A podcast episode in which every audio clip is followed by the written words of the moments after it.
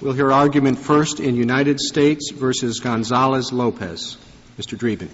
Thank you, Mr. Chief Justice, and may it please the Court.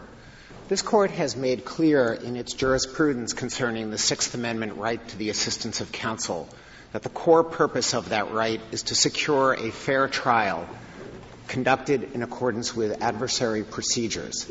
As a result of the Court's analysis of that purpose, this Court has required in its Sixth Amendment assistance of counsel cases either a showing that prejudice be demonstrated in a particular case to show that a fair trial has not been guaranteed, or that there is a basis for presuming prejudice. When did, when did we first hold that uh, the State had to provide counsel if, uh, if the defendant could not afford his own counsel?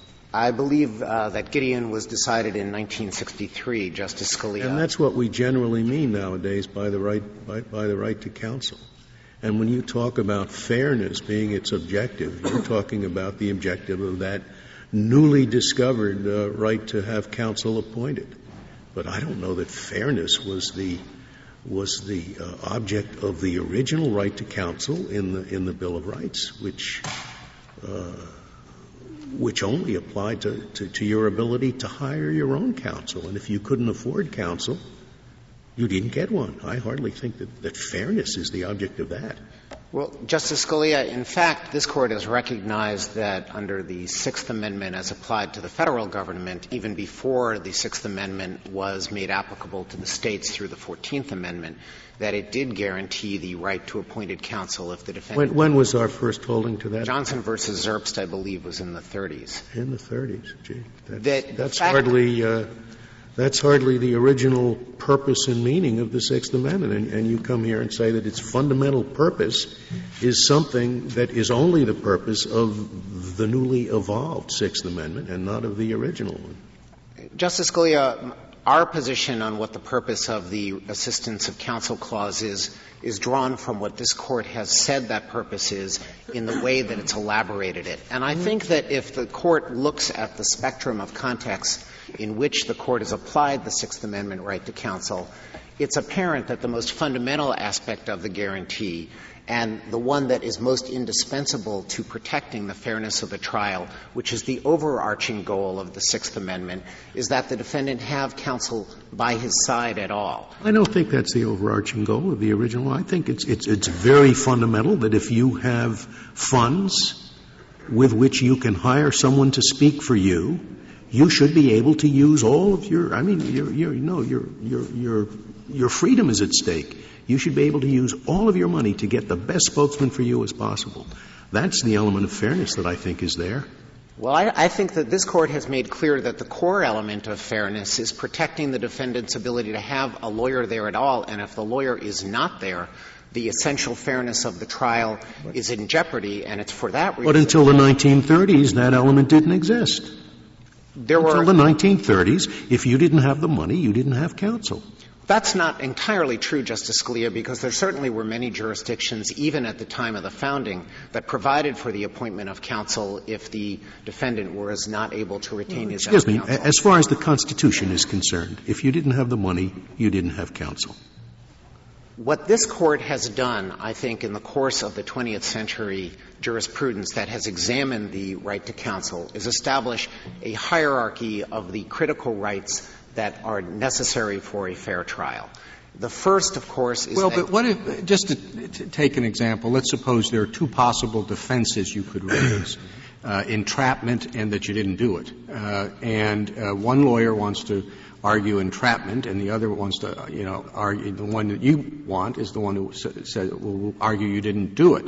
Uh, don't you have a, a, right to have a lawyer present the defense along the lines you want presented, as opposed to uh, having to take another lawyer that uh, is different than your choice? Well, within limits, I think that that's certainly true, Mr. Chief Justice. But of course, this case and many of the cases that raise this issue do not involve a situation in which the defendant is deprived of retained counsel with whom he can consult and whose strategic decisions he can control through his role as the client. Well, that was my, even in the Chief Justice's hypothetical, I, I, I take it the client has a right to direct the attorney what defense to present. I think within wrong? limits, that's absolutely right, Justice Kennedy. And the right of counsel of choice, as this court has articulated it in its Wheat decision, is far from an absolute right. It's a qualified right that does yield to interests that are designed to protect the fairness in of the this, trial. In this case, Mr. Dreeben, we have uh, a defendant ready, willing, and able to pay for an experienced lawyer in whom he has great trust.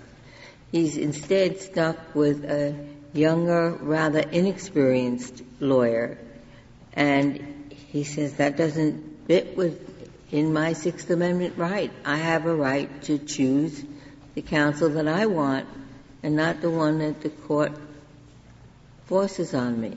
Well, Justice Ginsburg, I think it's critical in this case that it, the court never forced a lawyer on respondent. Well, it was case. the junior counsel, as I understand it, the counsel that represented him finally, when the judge wrongfully refused to allow his chosen counsel to proceed, was one chosen as a junior by the more senior counsel, the one that the defendant wanted. And the respondent had months after that disqualification was made clear and the Court of Appeals de- denied mandamus to retain a different counsel if he chose to retain a different counsel. There's no showing in this record that the respondent didn't consult with the lawyer who was disqualified and with the lawyer who he elected to have represent him at trial and not determine that that was in his best interest at that time. So he was just disabled from, from his first choice. He was disabled. The court told him you can't have the counsel you want. Go find somebody else. That's right, and that's why we are not disagreeing in this case that there's been an infringement of his constitutionally protected interest in having counsel of choice. But the question for this court is how should that be defined as a denial of a Sixth Amendment right? Should it be something that is automatically reversible so that even if respondent How do you reconcile your position with the right to self-representation since somebody doesn't want a lawyer at all?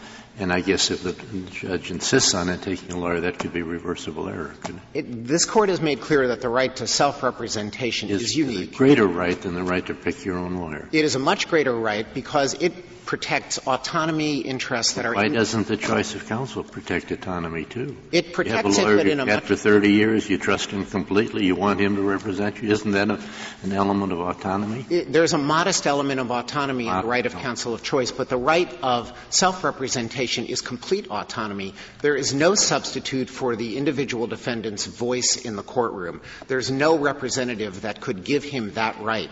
And this court has also recognized that the right to self-representation is usually a right that redounds negatively for the defendant. It tends to produce worse trial outcomes for the defendant. And in recognition of the autonomy as independent of fair trial interests that are protected by the right of self-representation, this court has placed it in that very small group of rights in which automatic reversal is appropriate. What would the government's position be if the disappointed client, uh, whose uh, choice of counsel was rejected by the court, uh, applied for mandate uh, review in the Court of Appeals?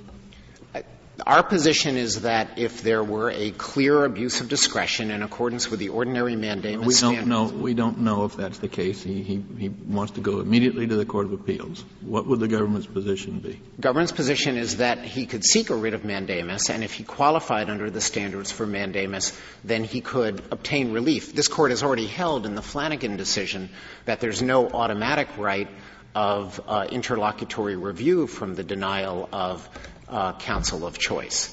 And the court did that in recognition of the fact that either the right could be vindicated at the end of the trial or it's not totally separable from the merits. But the government always acquiesces in the propriety of seeking mandate from the Court of Appeals?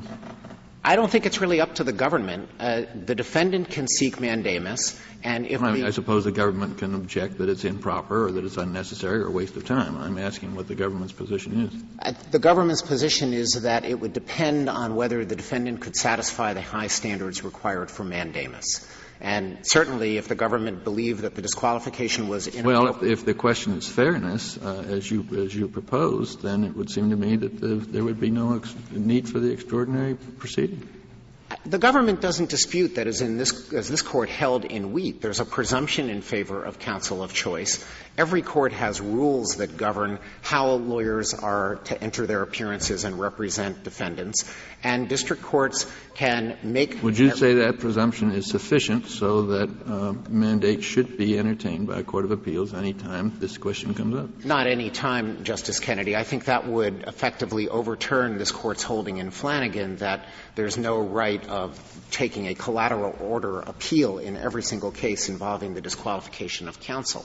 But what's critical here, I think, is to compare the position of a defendant who has no counsel at all, the position of a defendant who has counsel who's laboring under a conflict of interest, the position of a defendant who has a counsel who's not performing competently, who's making professionally unreasonable decisions.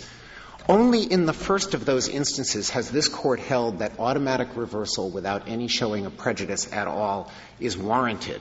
Did Flanagan, the case that uh, denied mandamus on this issue, did it uh, uh, assume any uh, resolution of the question whether, if uh, if you can't have counsel of your choice, in order to get your conviction reversed, you have to show you have to show that the error was not harmless. Uh, Justice Scalia, Flanagan held that there was no collateral order appeal. It didn't address the mandamus question. And no, I understand, but but but, but I would certainly think that it's relevant to the question of whether you allow immediate appeal. Uh, what the consequences of not allowing immediate appeal are. If you're totally deprived of your right, uh, you, you, might allow it. What this court said in Flanagan is that if the defendant at the end of the day, and if was the operative word, could obtain automatic reversal, then the defendant's interest could be vindicated at the end of trial. And if alternatively the defendant had to establish prejudice, then the interlocutory appeal would fail the requirement that the issue be totally separate from the merits, and therefore there was no collateral order appeal. And Flanagan didn't address this issue. But in addressing it, I suggest that this court should look at the way that it has protected other criminal defendants' rights under the Sixth Mr. Amendment. Mr. Dreeben, did I understand your brief to suggest that the sh- I understand your main burden is to overturn the idea of automatic reversal. Correct. But if there were a standard, is your standard of prejudice the same as under Strickland, or is it a different standard? Our, our, standard of prejudice, our preferred standard of prejudice, is the same as under Strickland. We would not require the defendant to show that his uh, second choice retained counsel performed incompetently. Second choice retained counsel can perform fully competently and have made a significantly different strategic course of action than the uh, counsel who actually went to trial. And that could easily be established by having an affidavit or testimony submitted. It's actually easier than conducting a Strickland inquiry because in Strickland you're looking at the way counsel performed and you're hypothesizing how a competent counsel would Why would it be easier than in Strickland? In the, in the case of ineffective assistance of counsel, you have a very focused inquiry. But in this situation, how are you going to, how can uh, a judge assess after the fact whether the strategy that was pursued uh, was inferior to another strategy that's, that, that, that allegedly would have been pursued if the first choice attorney had been selected? Or maybe even more uh, difficult, how can a judge assess whether uh, the attorney who ended up representing the defendant was in some way less skillful than the attorney that the, the defendant preferred to have. That seems like a very difficult uh, determination to make. Justice Alito, I don't think that it is that difficult. I think, in fact, it's easier than Strickland because in Strickland you have to look at one lawyer and decide whether his performance was not competent, and then hypothesize what a competent lawyer would have done, and then conduct the counterfactual inquiry of how it would have affected yes, the trial. Yes, but isn't it almost essential in one of these inquiries to, to invade the attorney-client privilege? Over and over again to find out what they might have done with a different lawyer. This almost invariably occurs in every Strickland case. And my fundamental submission here is that a defendant who is saddled with a lawyer who performs in an professionally incompetent manner cannot overturn his conviction. I don't, I don't want, I don't want a competent lawyer. I want a lawyer who's going to get me off. I want a lawyer who will invent the Twinkie defense. I would, I would not, I would not consider the Twinkie defense an invention of a competent lawyer. But, but I want a lawyer who's going to win for me. And, and there's no way to predict uh, what lawyer has a, a, charming way with the jury or, or brings in some, uh, uh, some side matters that maybe shouldn't be brought in, but the judge is silly enough to let them in. I want to win. And, and, and, and the criterion for winning is not how competent is the lawyer necessarily? No, but I think that, that Your Honor's question reveals that different lawyers will make different strategic judgments and assessing the impact of those on the trial. Well, in, in hindsight, uh, you've always made a mistake if your client is found guilty. Uh, I, I, I, am just not sure how this inquiry would proceed. Uh, it seems to me that there ought to be either automatic reversal on one, on one hand, or the other rule ought to be incompetency of counsel. But you're, you're going to have satellite litigation uh, with speculation, and it seems, it seems to me uh, uh, uh, not a good remedy. Well, the, the remedy that, that this court has chosen when counsel is not competent requires, I think, a, a systematic inquiry. I wouldn't call it entirely speculative. It's a focused inquiry into what the impact would have been had counsel performed differently. Well, let's say the, the only issue in that case is competent performance. And it seems to me that the, the difficulty behind a number of our questions this morning is that you are trying to draw an analogy from, from, from counsel issues that don't involve an autonomy interest to a counsel issue that does involve an autonomy interest. Maybe in theory not as greatly as self-representation, but as, as, as everybody agrees, as you said, it involves some autonomy interest. And if we're going to Im- import the rule of prejudice from non-autonomy cases as the, as the necessary condition in autonomy cases, then it seems to me the autonomy interest is devalued to the point almost of disappearance. It becomes not much more than, a little bit, but not much more than an ineffective assistance case. Well, I think it becomes considerably more than an ineffective assistance case, and the autonomy interest that's being protected here needs to be viewed in relation to the fact that the defendant can still retain his counsel. It's not that he's denied all choice of counsel. He's denied his first choice. No, but you say he's, den- he's not denied all choice. He is denied the choice that he wants to make. He may very well be denied that choice, Justice Souter, if he tries to retain that lawyer and that lawyer has a conflict of interest. That's not the State's problem. We're talking about the State standing in the way of it. In this case, the State, through the court system, stood in the way of it because it made an error that denied him his right. But the, the, the, the, it seems to me the autonomy interest is not merely an interest in choosing second best.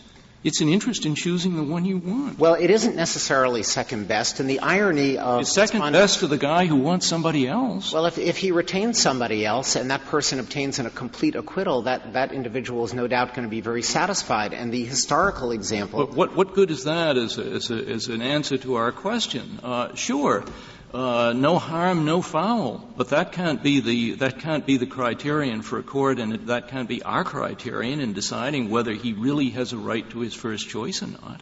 Justice Souter, I think what it illustrates is that the right to choose counsel is connected with the desirability, as Justice Scalia pointed out, of a favorable outcome. And it is not complete. It, it's, it's basically, in, in, Justice Scalia's question, it is connected with what the, the client believes will be a favorable outcome by using the lawyer he wants. It's his judgment about what will probably be a favorable outcome and his judgment about the lawyer who is most likely to bring that about. There's that's, I mean, all, all I'm getting at is that's a different, that is a very different criterion from what we apply in Strickland. And I'm not suggesting that the court apply the criteria in Strickland, and this court has a variety of other standards that it could choose if it concluded that the Eighth Circuit's rule of automatic reversal provides an unjustified windfall for a defendant when it's considered that defendants who this would basically be equating the right of counsel of choice, which is available only to about 10 percent of our defendants in the criminal justice system, because the other 90 percent don't have the funds. Therefore, they're not why, hiring. Why take it away anyone. from the 10 percent? I, am not suggesting that it be taken away. I think that it needs you're, to be protected. Because you're saying they don't have it. I'm saying that they have it, but in order for this court to conclude that reversal of a con- trial that can be presumed fundamentally fair because the defendant in fact went to trial with counsel who he had chosen, albeit as his second choice, should not occur with all of the societal impacts that that has, the potential for victims to have to go through a retrial. It's a fair trial. Nobody's saying it wasn't a fair trial but he didn't have the lawyer he wanted. I mean, we could assure everybody a fair trial by allowing nobody to pick their lawyers and assigning lawyers to everybody. That would, that would accomplish fair trials throughout the United States. But that's not the system we have. You're, you're entitled to the lawyer that you want. Uh, and we're not disputing that that entitlement exists. The question is whether it should be remedied automatically, which puts it but in Mr. Dreeben, I think you're underestimating the importance of the autonomy interest because going through a criminal trial for a defendant is a very traumatic experience, not just what happens in the courtroom, but during the entire process. He has a lawyer of his own choice who's going to advise him on what he should do and how he should react to possible changes in his own condition everything else. The, the autonomy in this is powerful in that situation. I think the autonomy interest is deserving of protection as this court has held. But totally independently of the trial strategies. No, I, I don't agree that, it's, that it really has a function in the Sixth Amendment that's independent of what the Sixth Amendment itself says, which is the assistance of counsel for his defense. And this court has made clear that in the context in which it's looked at it involving conflicted counsel, involving ineffective counsel, involving total denial of counsel, involving appointment of counsel, or even re- the retention of counsel in a situation where no lawyer could be expected to perform in a competent manner and protect the defendant's rights, that all of those rights and interests are tied to the basic purpose of the assistance of counsel clause.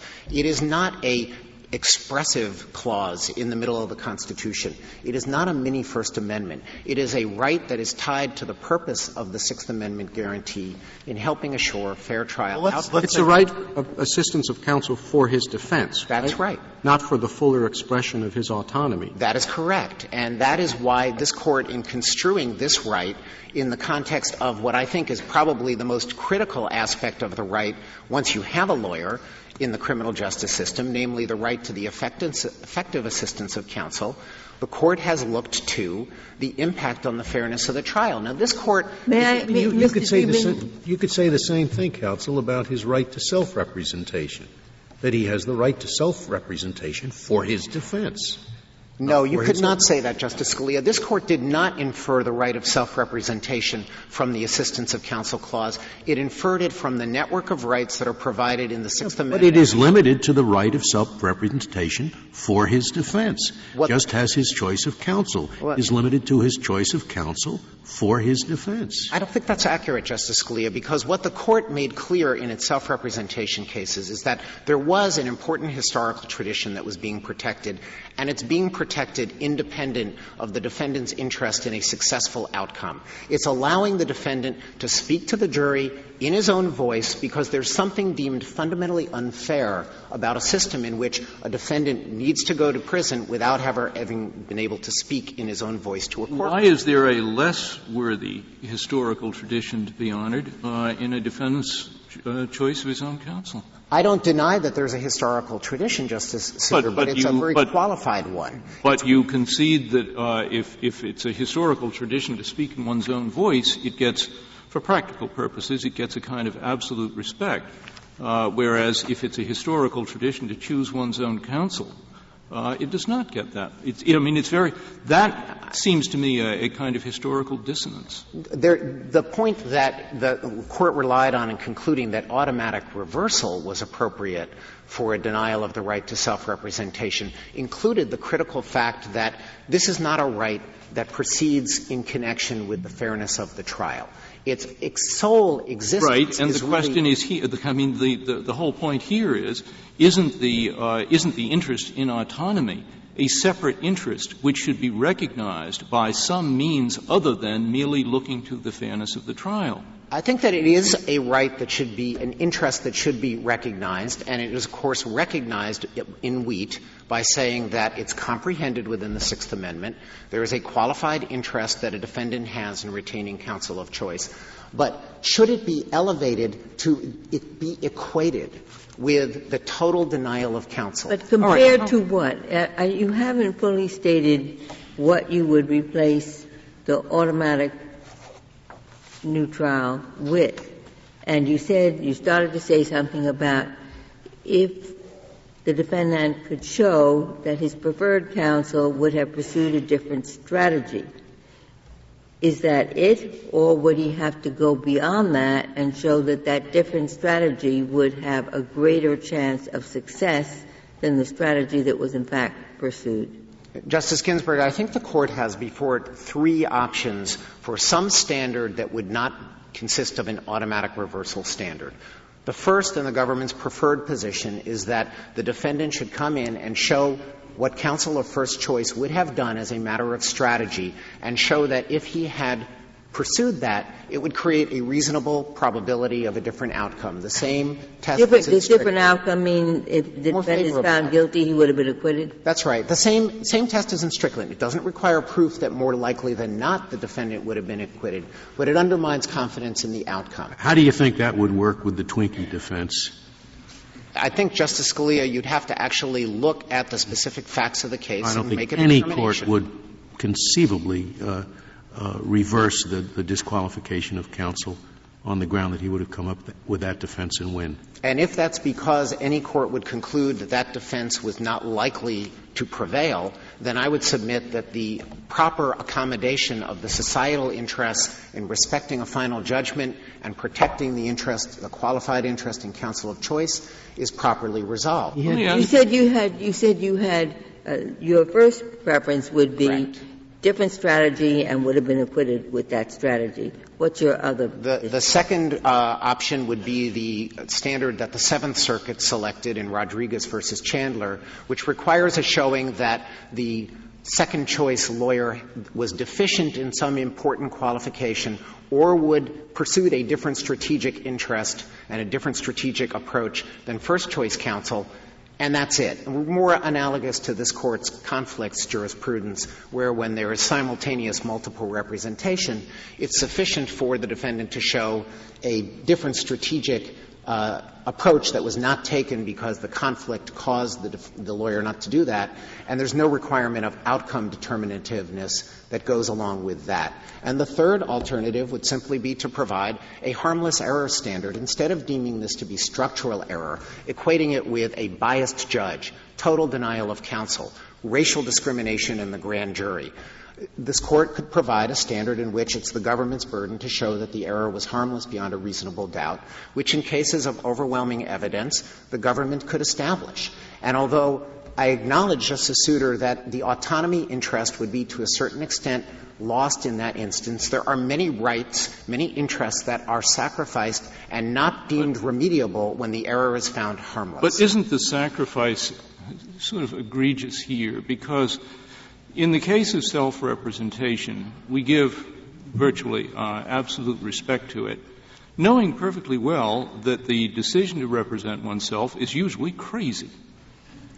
Whereas in this case, when the decision may very well be sound, we give a, we would, on your view, give a, a, a, much reduced respect to it. That does not seem consistent. Uh, Justice Souter, I, I, do want to reserve the remainder of my time, but the point is that a defendant who has his second choice opportunity of counsel is able to express his autonomy interests in a much more significant way than a defendant who is denied the right to self-representation.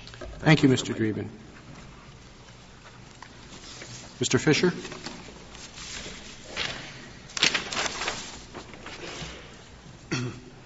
Mr. Chief Justice, and may it please the Court. At the moment a trial court impermissibly disqualifies a defendant's retained counsel of choice, it violates the Sixth Amendment. It is not necessary to wait and see what happens at any trial that follows. And indeed, in our view. Well, it's not just disqualify. Suppose he denies a motion for continuance. The counsel's in another trial and he said, I can't be here for another 10 days. And the court says, I, I deny that, uh, I, I, assume if it's an abuse of discretion, the result would be the same under your view. Well, this court already has a body of jurisprudence, beginning with Powell against Alabama, uh, that, that, decides when a judge acts within his discretion in denying a continuance, for example, to allow the defendant to get the retained counsel of his choice. We, will we'll leave that jurisprudence where we found it when we showed up today, because here it's undisputed in the record, and the, and the United States does not dispute in this court, that the denial was impermissible. Well, you may leave the jurisprudence where you found it, but other attorneys might not. And uh, I, I'm, I'm, I'm concerned with the consequences of your rule. Uh, there are many reasons, uh, it seems to me, why counsel may not be able to represent the, the, the client that has chosen him as, as the first choice. Uh, uh, and if, if, if you prevail here, it seems to me that counsel can come in and say, now, now, Judge, I've looked at your calendar, and you can certainly wait for another two weeks, and the judge has to do it. We don't, we don't believe I don't know why he wouldn't. We don't think that's the case, Justice Kennedy.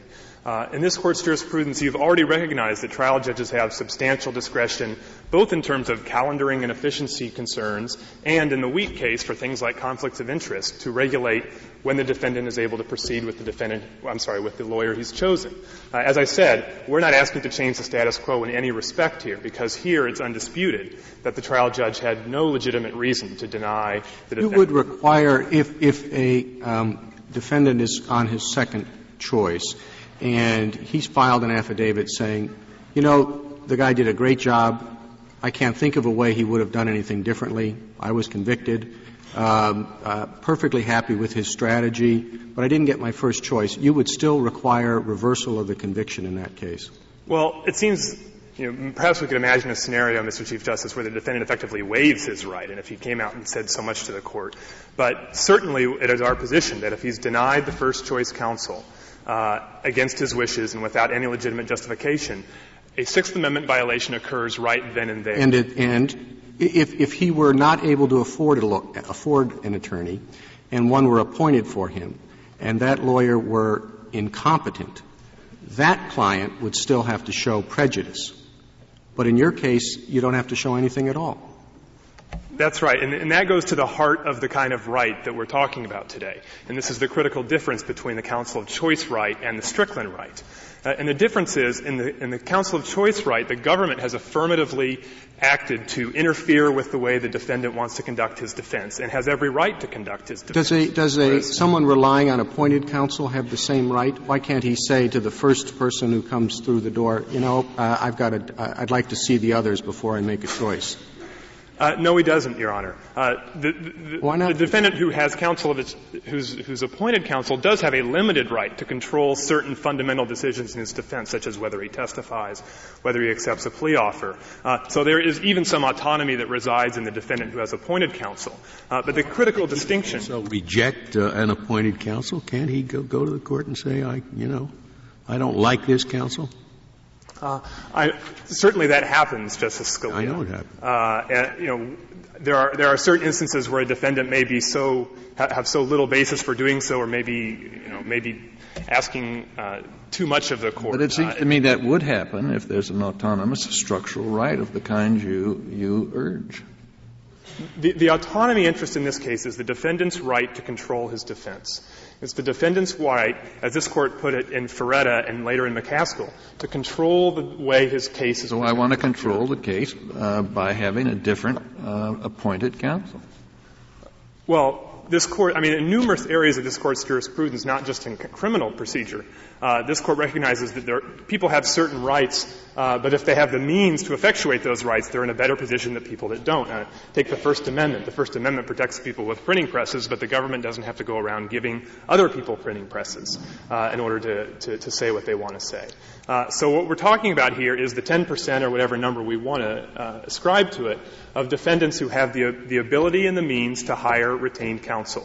and at the moment a trial court uh, tells them for no legitimate reason you cannot go forward with this person, that's what we submit constitutes a Sixth Amendment violation. And in How many lawyers are you're talking about a very refined assertion of a constitutional right. I mean, there are hundreds and hundreds of thousands of lawyers. And what you're saying is that if he doesn't get choice one, choice two is just not going to do. No matter how close, no matter how uh, uh, similar their approaches are going to be. It's not like he's, you know, wants a Rolls Royce and he gets a, you know, whatever, a, a Yugo or something. He could choose a, you know, uh, the next best out of hundreds and hundreds of thousands. In some cases, that's true, Mr. Chief Justice, although I would hasten to to tell you that even in the context of defendants who can retain counsel, very often, if their retained counsel is disqualified, they're forced, as in this case, uh, they, are simply out of money and have to go forward with local counsel. So, as practical terms, I'm not quite sure that's right. But yes, we are talking about a small universe of people, uh, but it's an important universe of people. It's people that come into court and they say, "This is how I want to conduct my defense." In McKaskle, talking about the self-representation right, this court said that oftentimes the messenger is as important as the message uh, in, a, in, in, a, criminal defendant's uh, can, case. Can there not be a case where it's clear beyond a reasonable doubt that the, the, the judge's mistaken ruling on a disqualification motion didn't have any effect on the outcome? I think only in the case of an acquittal, uh, and, and, there, and there, of course, we don't have an appeal. But, but Justice Alito, I think this well, well, why not? Twinkie. Well, no, why not in a case of an acquittal? There's still a violation of the Sixth Amendment. Maybe you don't have an appeal, but you, you have a 1983 action, right? Because your constitutional rights have been violated because although you won, you didn't win with the counsel of your choice. That if your personal autonomy interests have been quashed. I think you'd have a constitutional violation, but it would in fact be harmless, and I don't think you'd have a 1983 action because it wouldn't be harmless problems. under your theory because your theory is that this is giving expression to your personal autonomy. It's not simply for your defense.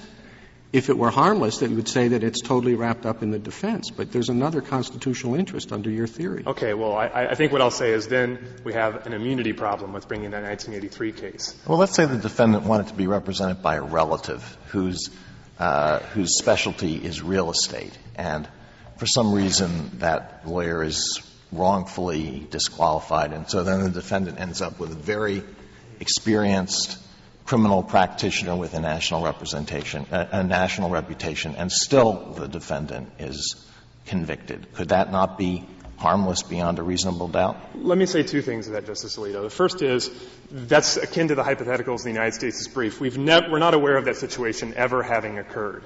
Uh, but if it did, yes, you would have a, a violation. Uh, and it's important to separate the right from the remedy here. Uh, we would un- unquestionably have a Sixth Amendment violation when the trial court, for no legitimate reason, said you cannot go forward with the counsel of choice. Now, the only question I think you're framing is whether we'd have a Chapman case there. But this brings up Justice Scalia's Twinkie case. And, and to or, or my Uncle Vinny. What about the real, the real case of my Uncle Vinny? There, well, I don't know. I don't know whether he was a real estate lawyer or not. Well, well I'll, I'll, try to do even better than Uncle Vinny and say, in our brief, we talk about a case, the Ewell Lee case, uh, which is a case uh, where a black defendant uh, wanted to go forward with his uh, counsel of choice uh, in, in, the District of Maryland, uh, and he was forced to go ahead with a more experienced establishment type counsel, uh, and, and, and, and to, the, to, his detriment. So, so we proceed at our peril where we say uh, that the defendant doesn't have the right to decide what's best for him. Uh, the core right, which this court recognized in Wheat. You know, we, we would submit to the court uh, that this court saying in Wheat there's a presumption that the defendants have the right to proceed with counsel of choice uh, really can't be explained in any other way than saying that the right, the Sixth Amendment right here goes beyond simply a fair trial and does encompass an autonomy interest. Uh, and to conceptualize that autonomy interest within the Sixth Amendment the way that Wheat does is simply to say that the right to counsel of choice is like any number of other Sixth Amendment rights, uh, which is to say trial judges have the power to curtail it or qualify it uh, when they have legitimate reasons uh, for things like the integrity of the courts, uh, for things like the efficiency of the docket, Justice Kennedy, and lots of other things. Uh, the same is true of self-representation. A defendant does not have an unqualified right to self-representation. A defendant can be forced to have standby counsel. Uh, the defendant can even have his right to self-representation taken away if he's too uh, too disruptive in the courtroom. So the same kinds no, of but, concerns. The, but this is all subject to challenges and abuse of discretion. That's right. And there is, the United States raises in its brief the, the, the supposed danger that uh, courts and prosecutors will be too hesitant to challenge selected counsel of choice. But you've already taken that fully into consideration in your Wheat decision. I mean, that's the basis for this Wheat decision is to say these are decisions that have to be made at the outset of trial. And so therefore we're going to give trial judges substantial latitude and broad discretion uh, to decide uh, when, uh, when the defendant uh, has to uh, accept Counsel, I, I suppose this, this right applies on appeal as well, right? somebody says, I want Mr. Fisher to argue my case in the Supreme Court. I don't want anybody else. And, and yet, I mean, we get motions for admission to our bar pro hac vice. If we deny one of those, does that violate the Sixth Amendment?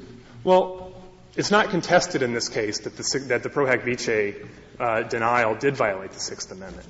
Uh, so I'm sure this isn't something you have to deal with in this case. Uh, but yes, this would be a right that would re- that, that, would uh, that would go forward on appeal, provided the defendant uh, walked into court and said, "This is the person who I want to go forward with me," and the court, under its rules and practices, and in the substantial discretion that the court has in Wheat, uh, if the trial court simply went, off, if the court simply went off the reservation and said, "No, you can't have this person for no reason," so you say that, that this trial is is one thing, appeal, but you say you would do the appeal over, do the appellate argument over, do the petition for cert over with counsel of choice? I mean, there's, there's a different stage involved. It, it, might be, Justice Ginsburg, and to be frank with you, I haven't thought all the way through the consequences. Are you entitled to represent yourself on appeal?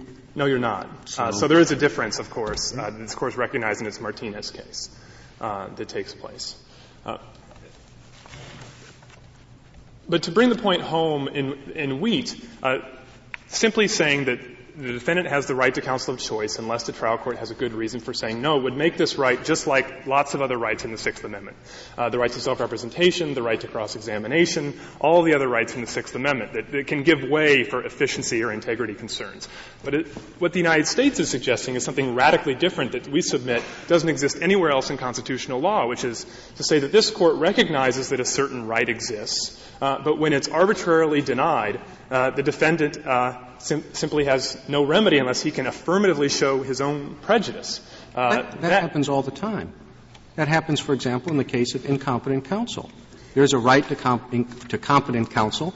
If, you, if that right is violated, the defendant still has to show prejudice does, before he'll get uh, relief. I'm sorry, Mr. Chief Justice. The critical difference between this and the right to effective assistance of counsel is the affirmative action by the court. Uh, and in Strickland itself, at page 686, this court recognized uh, the Geders, the Geders decision, the Brooks decision, the Herring decision, which are all uh, accepted by the Solicitor General in footnote three of its brief. And the core holding of those cases is when the court interferes with what the defendant wants to do.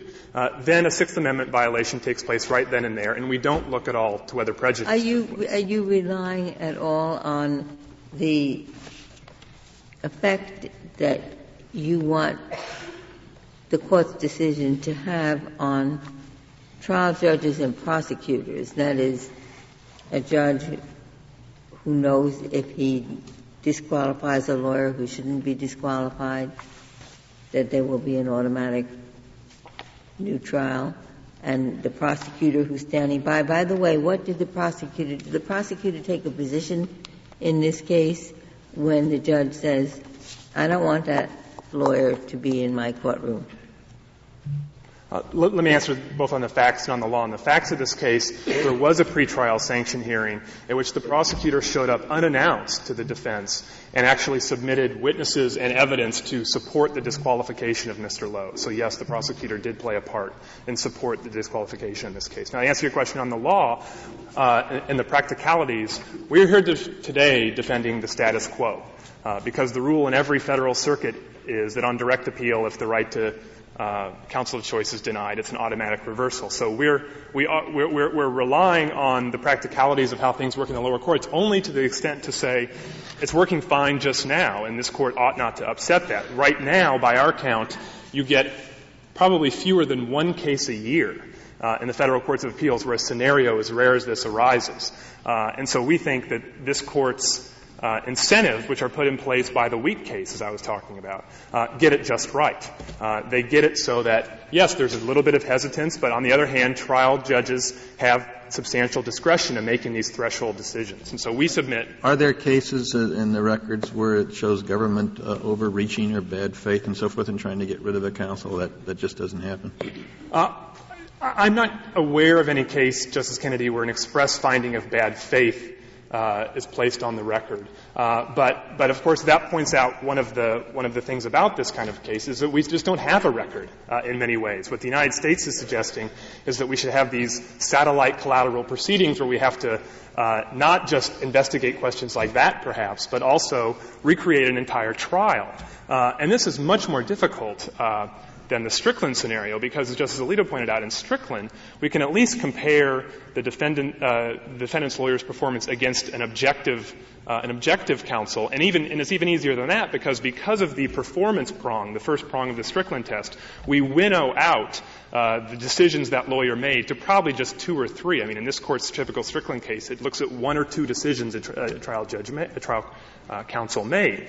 In this context, we'd have to look not just at an entire trial, but at the entire attorney-client relationship from the moment the, the, the counsel uh, would have met the defendant, all the different decisions that might have taken place in terms of investigation, negotiation, strategy before trial, strategy during trial. And what you'd be asking is for uh, this first choice counsel presumably to take the stand or file some sort of affidavit not saying uh, this is the strategy that would have would have uh, necessarily happened because he, he, didn't get to try the case. What, what, what you'd be asking this person to do is sort of take the stand and hypothesize what he might have done in all these various situations uh, your, with, with all rule, the problems of hindsight. Would your rule apply in the case of a guilty plea?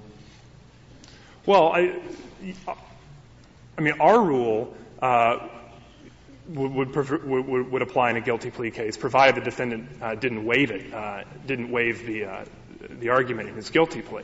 Uh, but the problem with it, you know, to look at the other side, uh, imagine the, the, case where the defendant's first choice counsel is disqualified, uh, and he does plead guilty, and he wants to plead guilty, which of course happens in over 90% of the criminal cases in the country.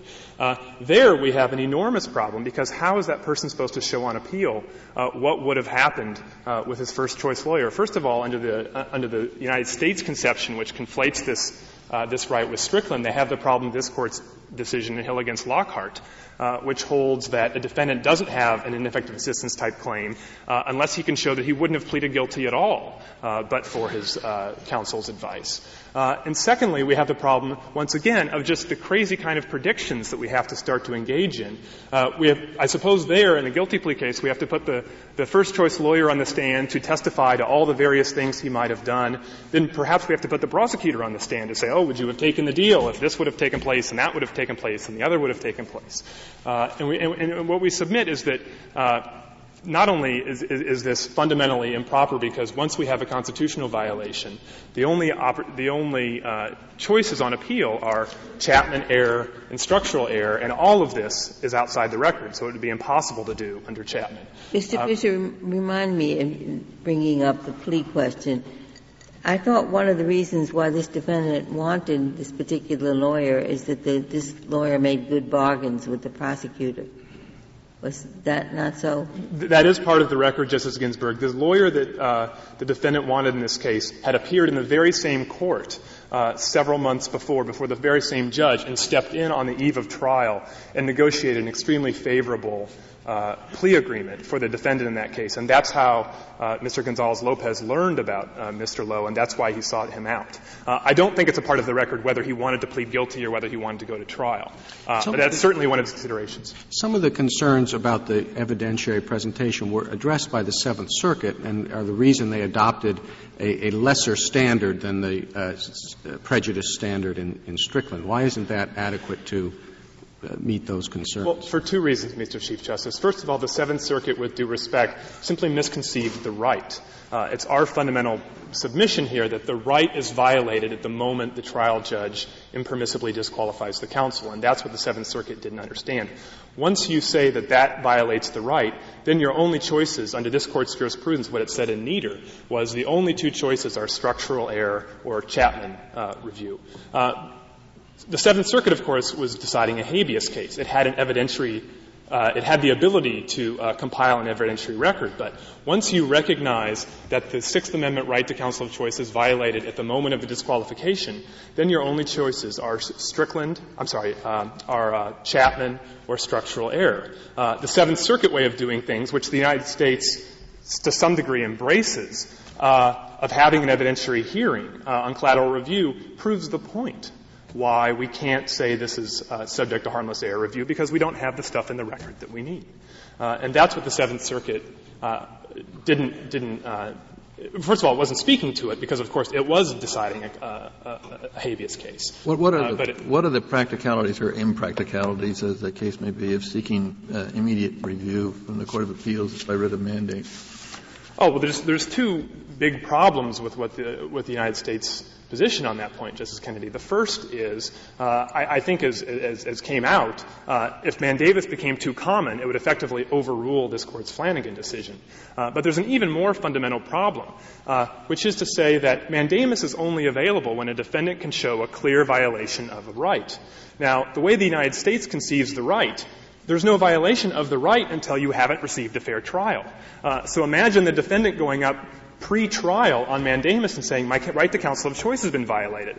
Uh, the appellate court's response would be, well, we can't decide that. We don't even know whether it's been violated until we see the record that develops in this case and the defense that your, that your replacement counsel puts on. I think, it would be easy for us, I think it would be easy for us to make a distinction between the right and the remedy. I don't, I'm, I'm not sure you're properly characterizing the, the government's position. I mean, you, you you don't have to assert that the right is not violated until until there's an unfair trial in order to take the position that the government takes. I mean, the right, uh, uh, uh, a lot of rights that uh, are later reviewed for harmless error or for uh, uh, to see whether there was prejudice were violated at the time, and not not just on the basis of whether there was prejudice or not just, I, I, think I'm fairly characterizing the government's position when I say that as a constitutional matter, they say there's no Sixth Amendment violation until we see what happens at the trial. I thought uh, they said there isn't. And the question is remedy. I don't think that's the way that they're presenting their case, Justice Ginsburg, and, uh, and this is important because what the government is saying is the right itself uh, is not violated until we have a breakdown in the adversarial process at trial. Well, but in all events, we could structure the decision uh, to, to, to, make to make to make sense, and if these instances happen, as you indicate in your brief, very rarely, it seems to me that the answer is mandated in the Court of Appeal. Well, you could, if you conceive the right as one that you made clear there's a violation at the moment the trial court uh, d- impermissibly denies counsel of choice. Uh, and then perhaps uh, to say, and, and, then you went on to say there's either an automatic reversal rule or even a Chapman uh, standard. Then you could say uh, that there would be a right uh, for mandamus on appeal, but then you run into the same problem of Flanagan. And then, but if you didn't do that, and he well, said what well, the United you States, wouldn't.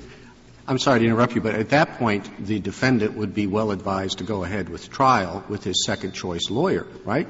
He may well be. Take his chance, and then if he, if he loses, he gets automatic reversal. So why would he do mandamus? That's right. Well, because I, uh, uh, unless you compel him to seek mandamus on pain of losing the constitutional well, claim, uh, your, your, every incentive is to go right ahead with the trial. I think in the ordinary case, yes. But let me talk about. You know, let me go back to the facts of this case. I mean, we have a defendant here with only very limited funds.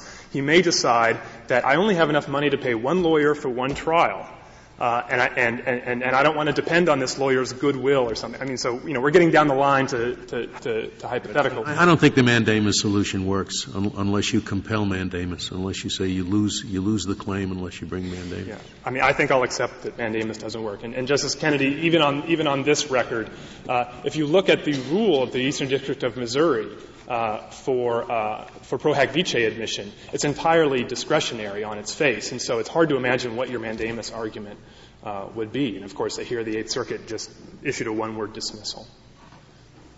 Uh, so it's our position that for not only for the legal reasons of the historical grounding uh, of, of, the right to counsel of choice and the logical reasons with the differences between the government interfering with what the defendant wants to do versus the situation that we have in Strickland, uh, where this court has said uh, that even if the, if the, government doesn't do anything at all, and this court emphasized in Strickland uh, that another difference between Strickland and this case is that, def- is that the government is powerless uh, in the Strickland scenario to prevent uh, to prevent the constitutional violation.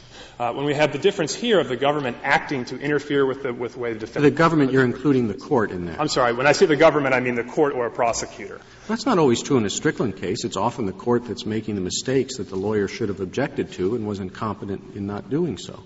Well, but then those sorts of mistakes aren't necessarily a Sixth Amendment right to counsel arguments, I don't think, uh, Mr. Chief Justice. Those might be different kinds of mistakes. Uh, but here, what we're talking about is the court interfering with the right, uh, the Sixth Amendment right the defendant has. Uh, and in the cases that Strickland expressly distinguished, in, uh, in, which the United States accepts in footnote three of its brief, and in the self-representation cases, which rep- which recognize that the kernel uh, of the defendant's right uh, is to present, and this is what the court said in McKaskle, the, the core Faretta right is the, is the defendant's right to present the case to the jury the way he wants to submit it. Well, your comment about the defendant running out of funds is, raises a good point. So the remedy would be an automatic reversal in a case like that where the defendant would be represented by appointed counsel?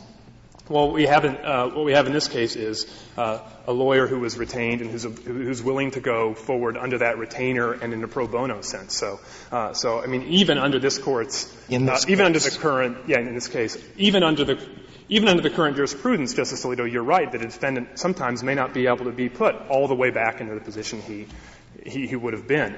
Uh, but here, uh, we submit that the lower court's uh, rule of, of, automatic reversal is the proper rule. It's the one that's working, uh, and it's the one this court should uh, should refuse to change today. How many how many circuits uh, are applying that rule? it's roughly roughly half the circuits have addressed this issue on direct appeal, and they've all said this is structural error. Justice Scalia. if there are no further questions, I'll submit the case. Thank you, Mr. Fisher. Mr. Dreeben, you have two minutes remaining. Thank you, Mr. Chief Justice. Respondent's submission and the Eighth Circuit's holding in this case is fundamentally anomalous in two respects. The first is that it is anomalous when compared to the other rights that this Court has acknowledged protection of under the Sixth Amendment, because it accords to a defendant who had the full opportunity to select his counsel and to select a backup counsel the same remedy as a defendant who had no lawyer at all. And it's anomalous factually because a defendant who is deprived of his first choice counsel may have selected that counsel improvidently, may select his second choice counsel with much greater care, may obtain a lawyer who is far more competent and far more effective. And all of those things have to be discarded on respondent's view in the Eighth Circuit's holding and automatic reversal ordered forcing society to bear the costs of a retrial even when there is no reasonable probability or it is beyond a reasonable doubt that no lawyer could have made a difference. And the proper accommodation of the values that are at stake in this case is to recognize that some form of prejudice inquiry is appropriate before this court imposes on the judicial system the extreme consequence of automatic reversal. Uh, Mr. Dreeben, do you agree with his uh, characterization that all the courts of appeals go the other way?